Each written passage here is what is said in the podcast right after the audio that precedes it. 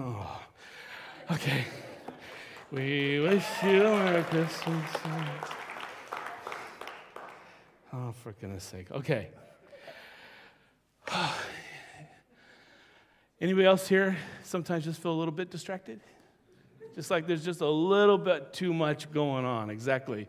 It's just, you, you just got so much on your mind. Your to do list is so massive, you're running on empty physically, spiritually, emotionally. You're busy, you're stressed, you're overwhelmed, you forget things.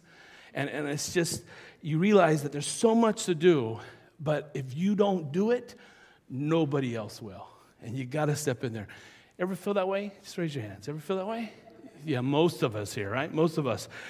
If that's where you're at, today's message is for you. That's what this passage is going to be all about. That's what we're going to be focusing on as headed to this uh, end of this crazy season, we're going to look at how do you get go of distractions. In traveling light, how do you get rid of the things that throw you off point, off focus of what it is that Jesus has for you? So today we're going to travel light by getting rid of distractions, and we're going to do so by going to dinner with Mary and Martha. We're going to look at Luke chapter 10. So you have your Bibles, you want to turn to that and get ready. Luke chapter 10, starting at verse 32 as we get into this, let me just start by doing a little bit of confession here up front. I used to teach at Carey Baptist College about, for about 10 years.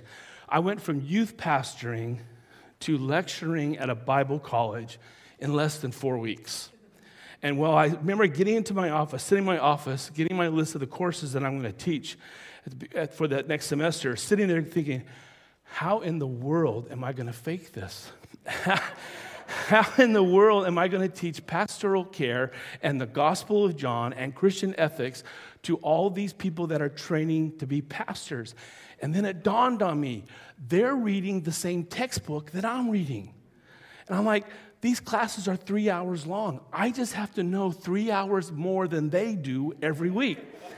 And, and I just had to be ahead of them by three hours. And, and often, I feel the same way here on a Sunday morning. Uh, I realize I'm reading the same Bible as you are, and the good thing is that I know what I'm preaching on for the following weekend, so I get a bit of a one week head start on you all. But often I'm just trying to stay one weekend ahead of everybody, especially when we're looking at books and topics that I've never really done any teaching on. That usually works. Usually. Today's topic, not so much. Not so much. I'm not one weekend ahead on this topic today. I'm actually way behind when it comes to busyness and learning to, to slow down. I've struggled with this my entire life. I always take too much on, always. And it's not because I like being busy. I don't like being busy. I'm not an active rester. When I rest, I want to crash. But I'm responsible and I'm highly aware of any gaps that are out there. So I try to fill them all in. I try to fill them all in. Things have to get done. And no one else will do it except for me because I'm the one that saw it. It just has to be me that gets it done. It's been my response to most of my ministry, most of my work, instead of doing what I think this passage is telling us to do. The problem with busyness and being overworked and, and go, go, go, go, go is that there's a price to this. There is a price to this. The World Health Organization estimates that nearly 400,000 people died from stroke and 350,000 people died from heart disease in the year 2016 as a result of working 55 hours a week or more. In the last 20 years, the number of deaths from heart disease due to working too long increased by 42%, and dying from stroke increased 20%. There's a problem with this. There's symptoms of being overloaded. Common symptoms of being overworking. Fatigue is a big one. Fatigue is not being tired. Fatigue is that you're so tired, you have a lack of motivation. You can't get any quality work done. I'll sit there and I'll stare at my computer, and it'll take me twice as many hours to do something because it's just kind of, I just kind of stare in zone. Uh, lack of sleep causes health problems, focus problems, premature aging. I'm 32 years old. You wouldn't guess it, right? I'm so tired. Um, feeling distracted, hard to focus, forgetting names and forgetting dates. It weakens your immune system, headaches and stomach aches and, and, and high blood pressure. I, my breakfast is a number of pills on the table as I just take them and I'm like, I'm full. Um, bad moods, stress, premature uh, stress and pressure and anxiousness and overreacting to things. Weight fluctuations, which I don't understand because my weight fluctuation only goes one way when it goes up. But I eat to stay awake, and it's always junk food just to stay awake. Poor work balance where my family suffers and, and there's no friends and it's all work. What I'm saying is busyness is very expensive. There's high costs associated with this. There's high consequences associated with this. And I say this because according to the story we're about to read, by nature, I'm a Martha. I'm not a Mary. See, now Martha in the story we're about to read has been described with words like empty and rushed and busy and stressed and fatigued and overloaded. How many would say that could describe you right now? It's that time of the year, right? It's the most wonderful time. No, it's not. There's a lot of Marthas here today. Now, I've noticed that there's a lot of people who didn't raise their hands. I would say like half of us would say that you're more of a Mary then, then instead of a Martha. So for the next 30 minutes, because this sermon is more for the Marthas, you folks that didn't raise your hands, you can just sit there and feel superior today while we look at this, okay? So Luke 10, starting at verse 38, uh, for those of us that raised their hands. As Jesus and his disciples were on their way, he came to a village where a woman named Martha, and soon we're going to find out her last name is Stewart, uh, Martha opened her home to him.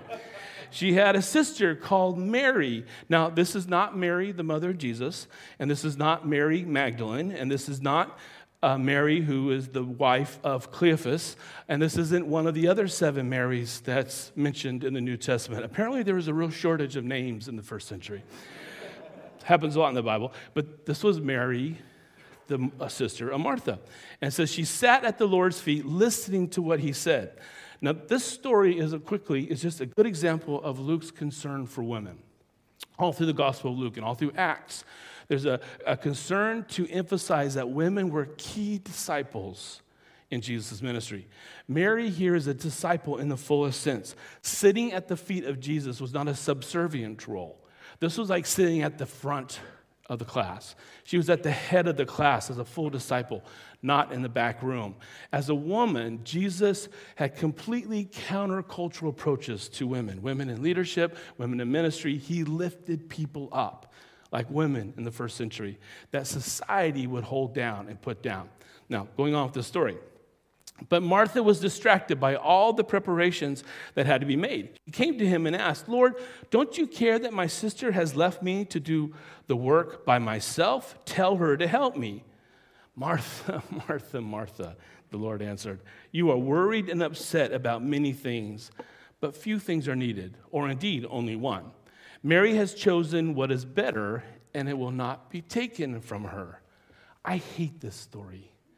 This story has always bugged me because I'm a Martha. And the problem with this world, the problem with the church, is that the world needs more Marthas, right? Can I get an amen from that? right? I think this is probably the only time Jesus was wrong in this story. Is that he didn't understand how the word really works. But here's the deal with busy people He's not saying Martha was evil, Martha was being hospitable. And she's probably taking care of not only the dinner for the night, but also church matters and business matters and relational matters all at the same time. So, so what, what went wrong? What's wrong here? Well, like many Christians, Martha was very eager to get involved, very eager to make a diff- uh, difference. So she opened up her home to him. And if you are eager to serve Jesus and you're eager to make a difference, what happens is you start volunteering and you start getting involved and you start serving others and you start running church programs. And then all of a sudden you start getting distracted by the details of those ministries. Notice that Jesus says that she was distracted by all the preparations that she had to do. So, how does that happen? Imagine Jesus, God made flesh, sitting in your living room with your life group, having chips and kiwi dip on the couch, talking to you about things, and there's something that's so important for you to get done that you can't put it off until he's gone. So, like, okay, Jesus, you just stay in there. I got to get all this other stuff done. But maybe it's not that obvious. What if Jesus came siding up to you right now, sitting in the pew right where you're at, and just said, Hey, hey, I need to talk to you for about two minutes. Come join me in the cafe. You probably wouldn't go, right? Because you're saying, Jesus, look, I got to wait till Brian's done. In fact, I got to wait till Brian cries because he hasn't cried yet. And that's usually the most important part of the whole talk. So hang on, and then as soon as he loses it, we can go and talk. You probably wouldn't do that, right? Because it's never that obvious. See, I became a pastor to connect people connect God's people with people who don't know Jesus yet so they can meet Jesus. That's why I became a pastor. But very soon, that goal, that calling gets lost. And it gets lost with budgeting issues and, and looking at budgeting details. It gets lost with staff development. It gets lost with sermon prep. And pretty soon, I'm not reading the Bible anymore for my own spiritual understanding, but I'm only reading the Bible for professional reasons, like I got another sermon to do the following Sunday. You start with good intentions, but somewhere, good intentions as a as a spouse, good intentions as a parent, good intentions as a worker, or somehow you knew you're going to change the world, somewhere the details start wearing you down. And as a result, you get self absorbed. And you start thinking things like, if it wasn't for me, nothing would get what? Nothing would get done around this place, right? I'm always the one picking up around here. I'm always the one that's got to organize everything. No one else around here does anything. Ever think of that? Ever think those kind of phrases to yourself? And when you get that self absorbed, what happens is you soon say things that you later regret. All Marthas do. And she does here.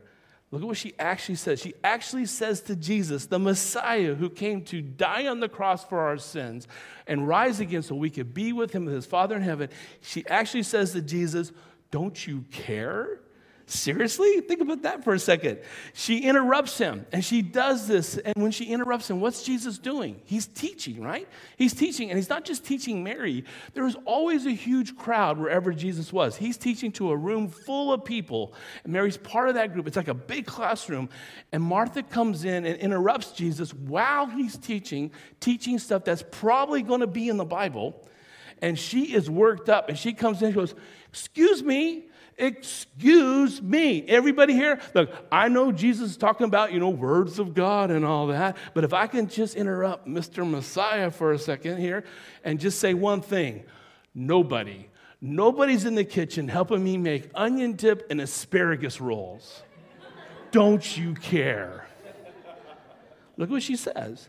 Don't you care that my sister has left me to do all the work by myself? Tell her to help me.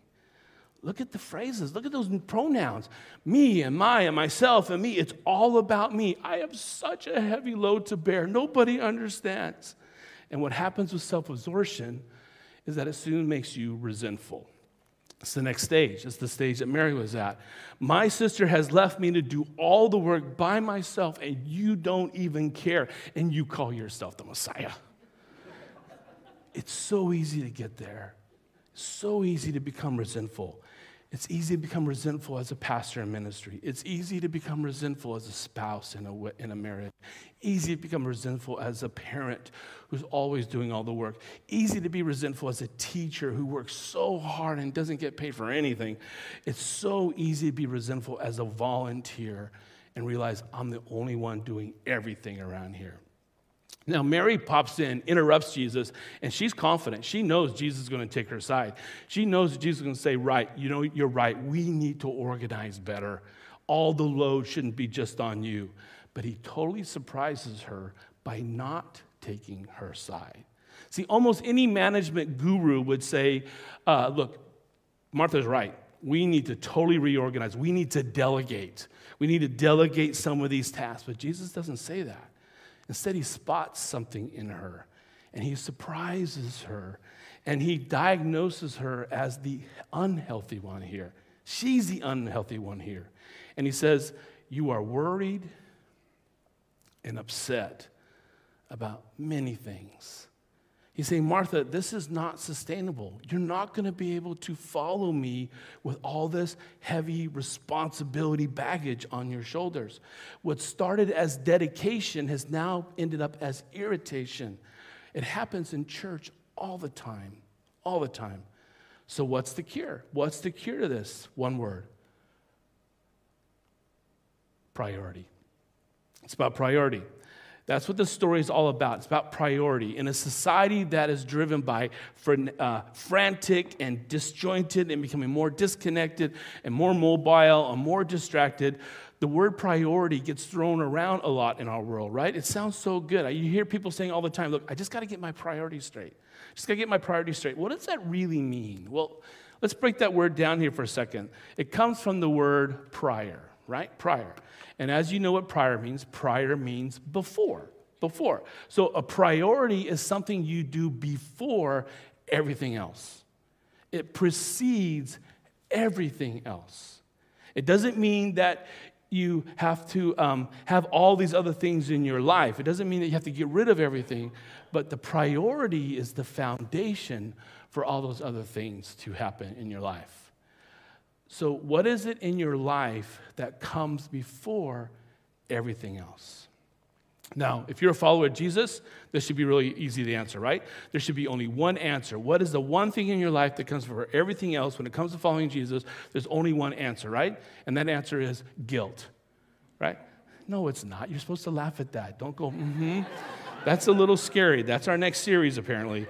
Um, don't say it out loud, but I want you to think about this if you were to write down on a piece of paper the number one priority for your life as a believer, what would it be? What would you write it down? The number one priority for your life as a believer. Not two or three things, and that's where it gets hard.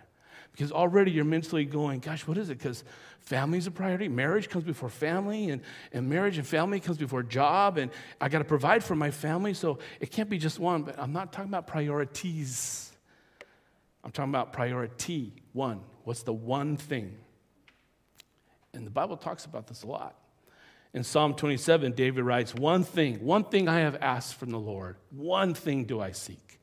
There's a little phrase in Philippians 3, verse 13, this one thing I do. Luke 10, 42, we just read it. Jesus says, Only a few things are necessary, really, only one. So the good news is that there's only one thing. The bad news there's only one thing. And if you don't get that one right, everything else kind of goes off course. So, what's the priority? Singular. What's the one thing? And Jesus said it when he was asked, What's the greatest commandment? And he replies, Love the Lord your God with all your heart, with all your soul, with all your mind. This is the first and greatest commandment. This is your priority, he says. Everything else follows this. So, what do you do with that? I mean, serious, that's nice. It preaches nice. But what do you do with that? How do you create a, a rhythm so that your life reflects that in everything you do? Now, think about the words that described uh, Martha. She was distracted, she was worried, she was upset. But then look at the verbs that were used to describe Mary.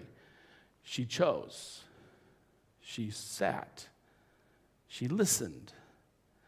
Mary has chosen what was better. And Mary sat at the Lord's feet and listened to him. And those are our action steps. One of the easiest passages to talk about. These are our action steps on how to apply this to our lives for us to choose, to sit, and to listen. And the first thing you got to do is you got to choose. You got to choose. And that means to distinguish the central from the peripheral we each have to make a choice. Ever find yourself thinking, man, I got 10 things to do and they just all have to be done? They all got to be done on Saturday, like Cecilia was saying. On Saturday, get them all done so then you can come here and relax. And if you don't do all 10 or 20 things on your list, well, then nothing's going to be right. See, when you get to a point where your list, and everything on that list is equally important, that's proof that you're not yet at this point of choosing what is better. Jesus said that Mary has chosen what is better and will not be taken away from her.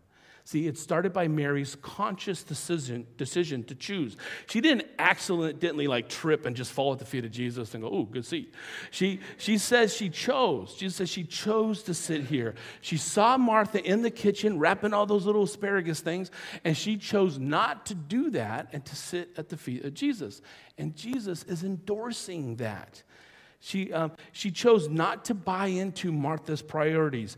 And for you and me who live in a world that says we have the right and the responsibility and the duty to do more and have more and know more and be more, this is not buying into those cultural priorities. How often do you say to someone, "Hey, how you doing? Keeping busy?"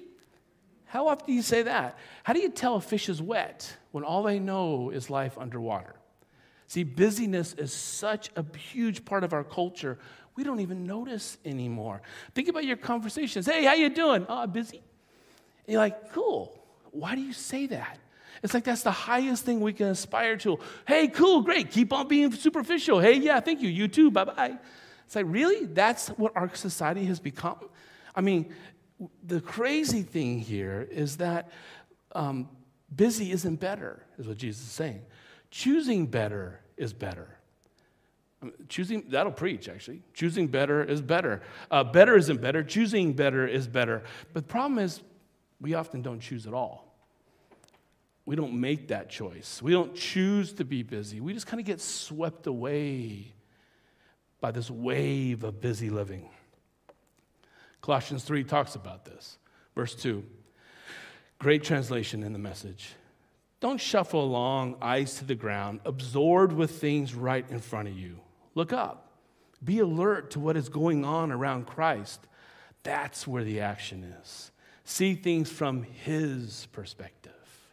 See what this is, the phrase that is thrown out when you talk about how to live this way, it's about being intentional in your living. It's intentional living so easy for me to just kind of drift through the day from one thing to the next, from one to do list to the next thing to the next thing, tick, tick, tick, tick, and never kind of wake up and just kind of reorient myself and ask myself, what's the most important thing for me to do today? Um, few years ago, Rachel and I took our whole family to Disneyland, whole family. It was the summer of California, so it was going to be crazy busy, right? Spend hundreds and hundreds and hundreds of dollars to stand in line for like half a day. And so we found this app. We found this app where everybody can choose what they really want to do on that day in Disneyland. And you put those things in, and the app will give you a schedule for the day so you can make sure you fit in all the things that you choose on that day and not get distracted by the crowds and the music and the shops and those two big rodents that run around all over Disneyland.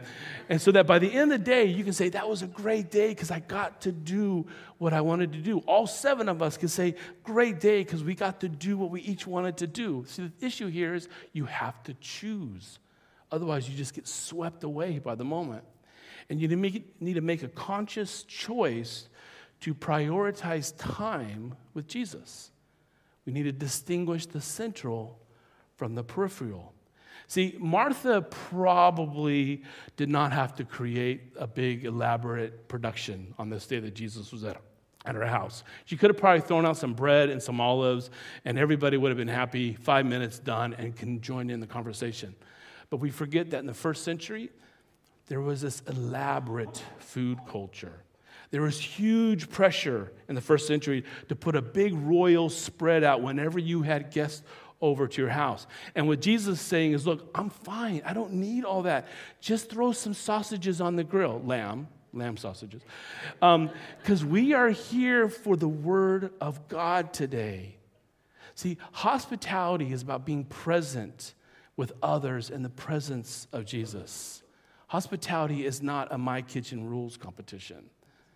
The reason we don't have people over is because it's so much work and so expensive to get all the good food. Just throw some pasta in a pot and have a good time. See, saying yes to Jesus means choosing to say no to other things. We all know this. But let me just give you some concrete examples. This year, for the first time, I can't believe it, for the first time, Rachel and I are actually having the conversation.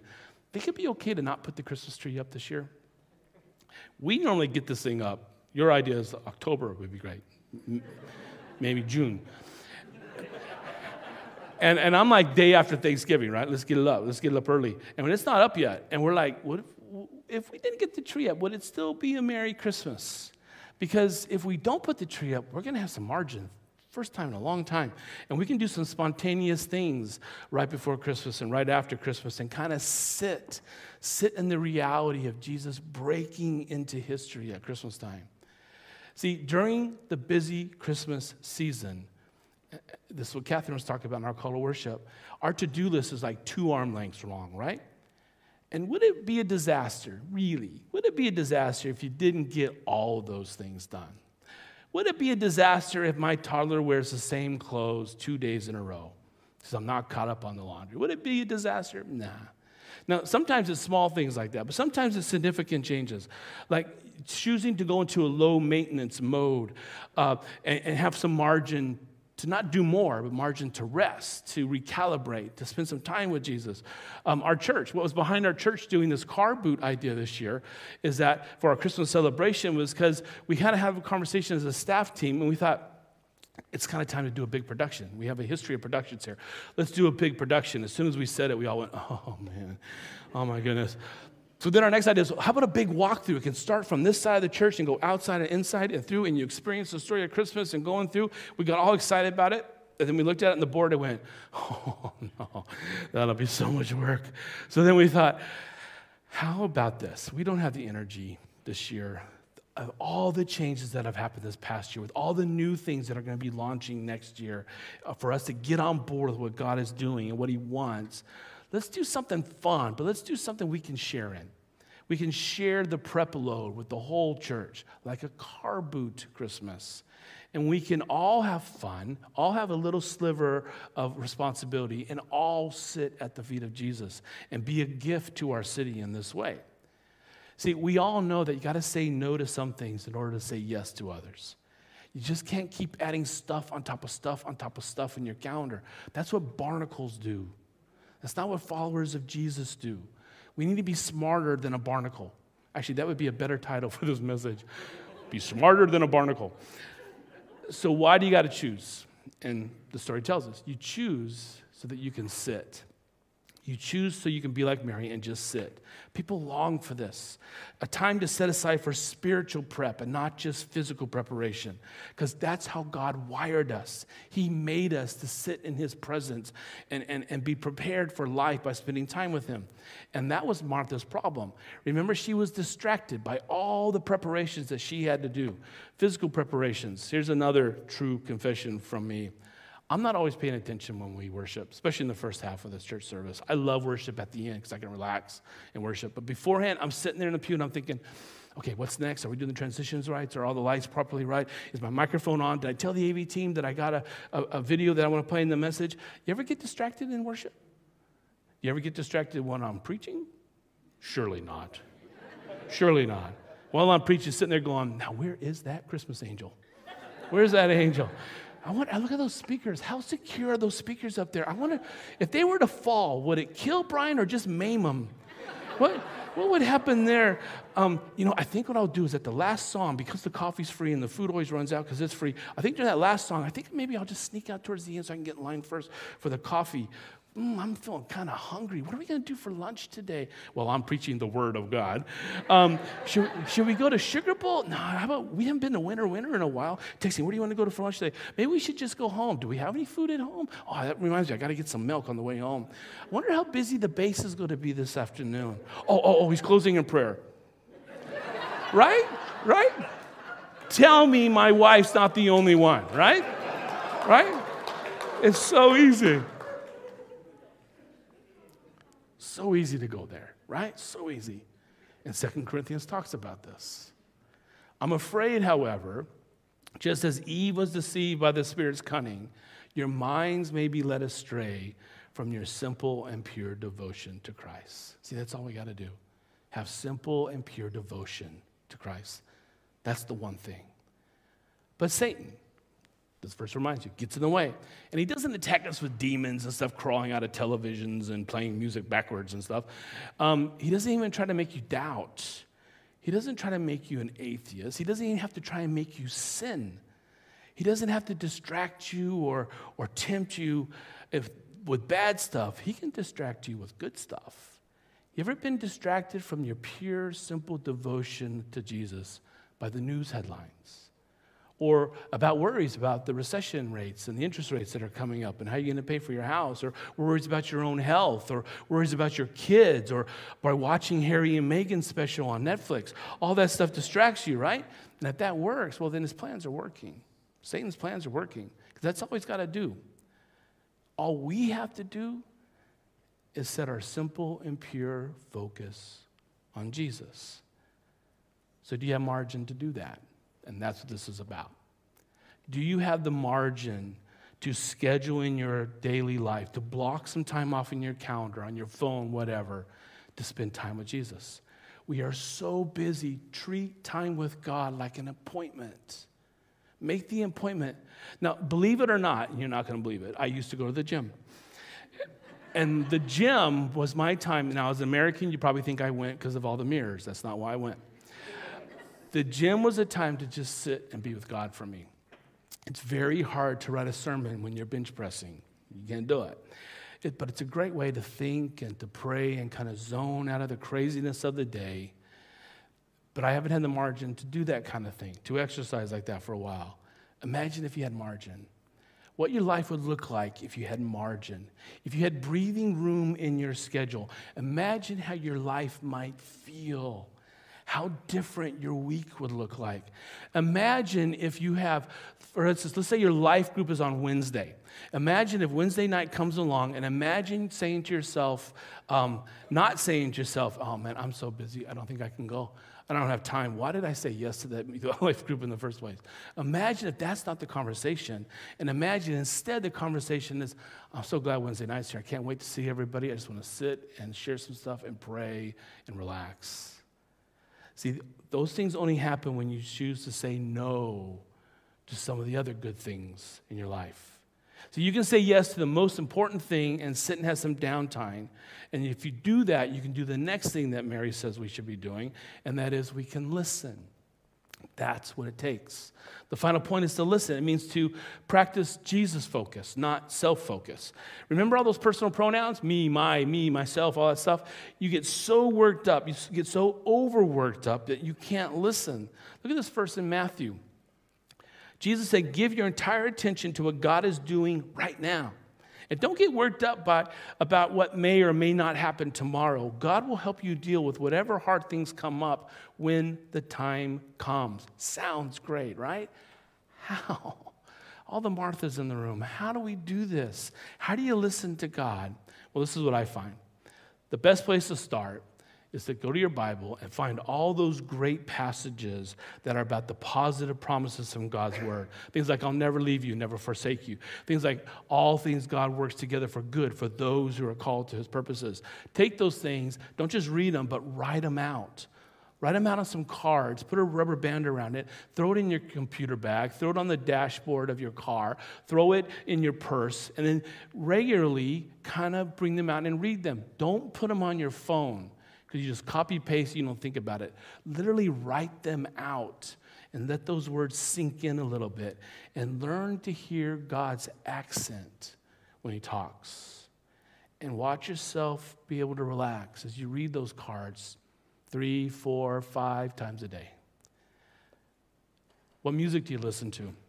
Make a playlist of Christian songs. Songs, though, that sing about the love of God, or songs that are direct um, singing of scripture right from the Bible. Make time to listen to those with your playlist while you drive, while you walk. And what's going to happen is these are two very simple, practical ways to live out this verse. Let the message of Christ dwell among you richly as you teach and admonish one another with all wisdom through psalms and hymns and songs from the Spirit, singing to God with gratitude in your hearts. How do you practically make time to do that? So, these things here choose, sit, listen. I promise you, I promise you that as you do those things, I promise you, you will still get frustrated in life. I promise you that as you do those things, you will still feel overwhelmed at times. I promise you that as you choose to take time to sit at the feet of Jesus and listen to his words through scripture and prayer and songs, I promise you that there'll be times when you're like, does this even work? Because that's the world we live in, and we're just human. But when you do do those things, what you're doing is you're creating a foundation. It's a foundation on which you will build your life. And in those busy times, what you're doing is you're developing some margin for when the busy times hit. And ultimately, Christian transformation isn't about changing your behavior. It's about putting yourself in a place where God can change you, where Jesus can change you, where the Holy Spirit can change you through His power, through His grace, not by trying harder, but by still, by being still and having time set aside for just you and God. Let's pray. Oh, Heavenly Father, thank you so much for this reminder in a season of life with Christmas and summer and all the holidays that are about to happen when we're just so busy and we're living by reading a to do list every day and not your scripture. Help us to take time. What I love about our church is that at least on a Sunday, we put time set aside to gather, to hear your word, to, to listen to songs, to sing songs with one another, to rest and reflect. God, give us the courage to say no. Give us the courage to say yes to what is better. And with all the hard work that we have to do with our jobs and our families and our homes, while we do want to work hard and while we do want to be productive, Holy Spirit, help us find a pace that is sustainable, to know when to say no, to know when to say yes, and to know when to sit at your feet. Because we can't do life in our power. We're not God, you are. Help us be people who follow you into your good purpose for our lives. And we ask this all in the name of Jesus. Amen.